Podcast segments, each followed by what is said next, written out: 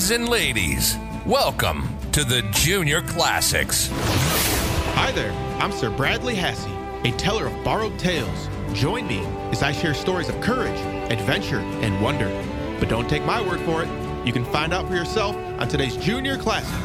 What do you want? Cloth, spread yourself, and serve up all kinds of good dishes. Seeing is believing, and I shan't believe it till I see it. Ram, ram, make money. Stick, stick, lay on. Oh my, oh my. Bid the stick be still, else it will beat me to death. Greetings, junior scholars. I am Sir Bradley Hasse, guardian of the written word and your guide through the junior classics. Our mission is to safeguard the classics and inspire children to a love of good reading and a real and lasting interest in Western literature and history.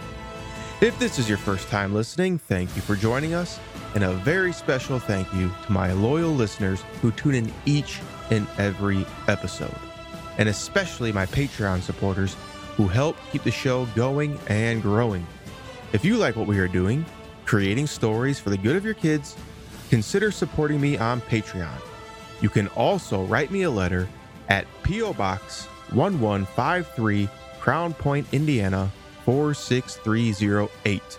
And a special shout out to Abigail from New Jersey. Thank you for the very thoughtful letter. Abigail told me her favorite story so far is The Brave Little Tailor. She also likes to use lost and found words whenever she can in sentences, and she enjoys the music at the end of the show. Great job, Abigail. You have a Nordic activity book on the way. Today, we continue our series Tales from the Norselands with The Lad Who Went to the North Wind. But before we get to today's tale, Lost and found words! listen carefully to these words and their meanings and try and spot them during the story. Our first word today is a safe. Notice I said a safe, not to be safe. A safe is a storage cabinet with a lock and perhaps fireproof, which could be very important because it's related to our next lost and found word, meal. M E A L. Not a meal you would eat, but plant seeds that have been crushed to make flour. And grain dust is extremely flammable, so perhaps that's why you'd want to have a fireproof safe to prevent your house from burning down. Our third word today is haste. Haste means to hurry, to move urgently, or to rush. There's a saying that I really like that, that says, haste makes waste. When you rush things, you tend to not do it very well. Our fourth word today is a ducat.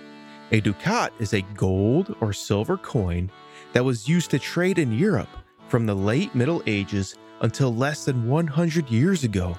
And ducat means duke's coin.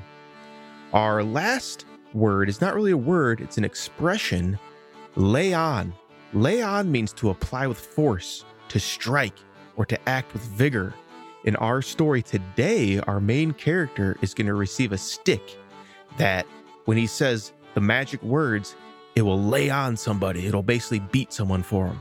So I thought that'd be important for you to know. Now, on to the show.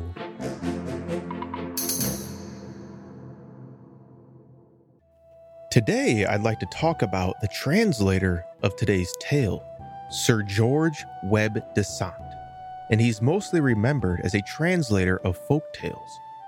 Dasent was born May 22nd, 1817, on St. Vincent Island in the West Indies. The West Indies are also known as the Caribbean. And St. Vincent Island is our geography highlight this episode, so go try and find it on a map and see what you can learn about it yourself.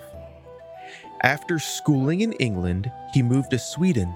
There, he met Jacob Grimm of the Brothers Grimm. We read several of their stories back in season one. And after meeting Jacob Grimm, he became interested in Scandinavian literature and mythology. He then moved back to England and was appointed professor of English literature and modern history. And as a professor, he translated Popular Tales from the Norse by P.C. Asbjørnsen, which, if you listen to any of our previous tales in this series, you've heard that name a lot because that's where all our tales have come from. And Sir George Webb Dasent translated these tales into English. And one more, actually, a couple more interesting facts. He was knighted in England and Denmark. How cool is that to be a knight in two different nations? And one more fun fact for my fellow Lord of the Rings fans J.R.R. Tolkien cites Dasent's story, Soria Moria Castle, as a possible name source for the mines of Moria, which I thought was just interesting that we have Tolkien in his story. He met P.C. Asbjørnsen, translated his tales, and met one of the Grimm's brothers, which started him on his uh, professional journey. So I hope you find that interesting, and let's get to the story.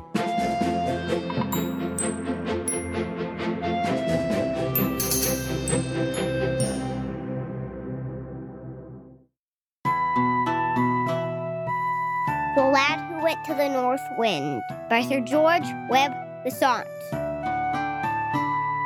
Once upon a time, there was an old widow who had one son, and she was poorly and weak.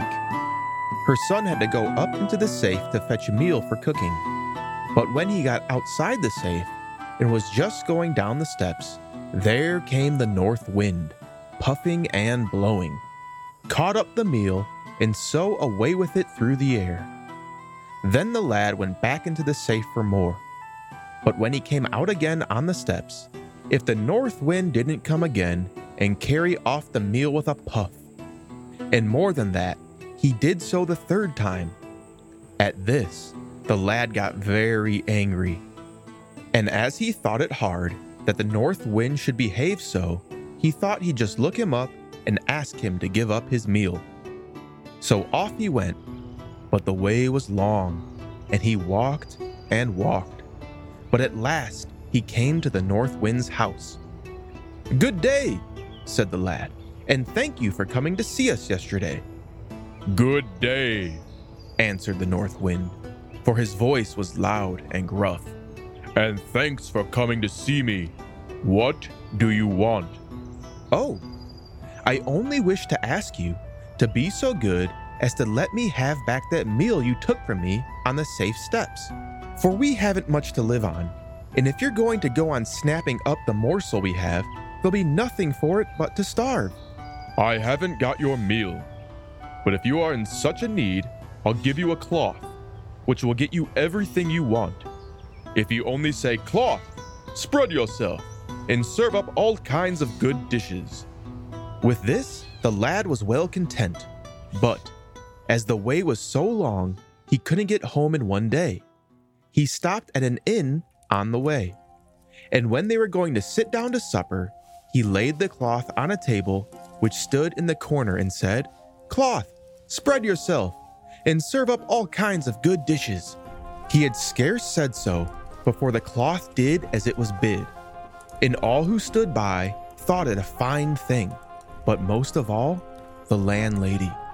So, when all were fast asleep at the dead of night, she took the lad's cloth and put another in its stead, just like the one he had got from the north wind, but which couldn't so much as serve up a bit of dry bread. So, when the lad awoke, he took his cloth and went off with it, and that day he got home to his mother. Now, said the lad, I've been to the north wind's house, and a good fellow he is, for he gave me this cloth. And when I only say to it, Cloth, spread yourself, and serve up all kinds of good dishes, I get any sort of food I please. All very true, I dare say. But seeing is believing, and I shan't believe it till I see it. said his mother. So the lad made haste, drew out a table, and laid the cloth on it, and said, Cloth, spread yourself, and serve up all kinds of good dishes. But never a bit of dry bread did the cloth serve. Well, there's no help for it but to go to the north wind again. And away he went. So late in the afternoon, he came to where the north wind lived. Good evening. Good evening. I want my rights for that meal of ours which you took, For, as for that cloth I got, it isn't worth a penny. I've got no meal, but yonder you have a ram, which coins nothing but golden ducats. As soon as you say to it, Ram, ram, make money! So the lad thought this a fine thing. But as it was too far to get home that day, he stopped for the night at the same inn where he had slept before. Before he called for anything, he tried the truth of what the north wind had said of the ram and found it all right. But when the landlord saw that, he thought it was a famous ram. And when the lad had fallen asleep, he took another, which couldn't coin gold ducats, and changed the two. Next morning, off went the lad, and when he got home to his mother, he said, After all, the north wind is a jolly fellow, for now he has given me a ram, which can coin golden ducats if I only say, Ram, ram, make money.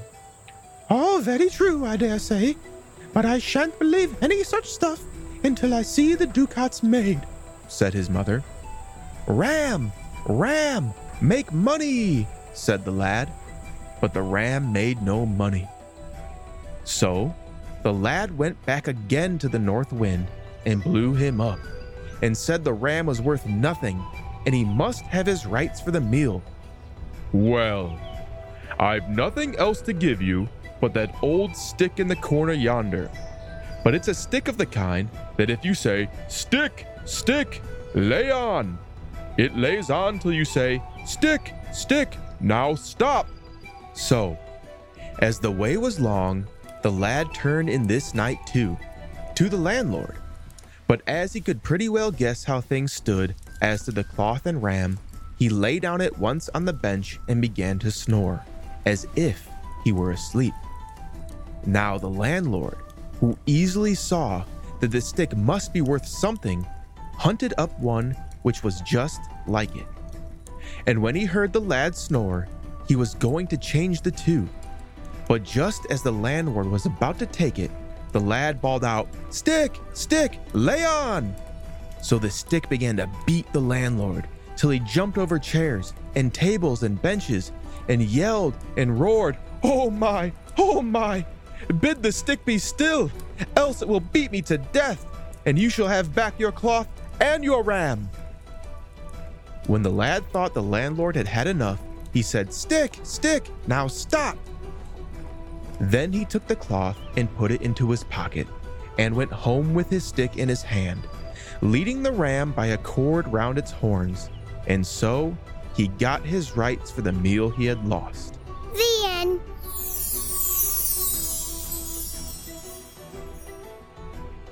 All right. Well, I hope you guys enjoyed that story. And it seems like we're dealing with a theme we've dealt with before, which is stealing, taking things that don't belong to you.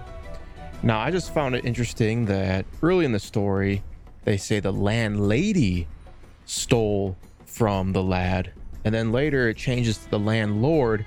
So whether it was a husband and wife working together or the author just made a mistake, I'm not sure, but it doesn't really matter.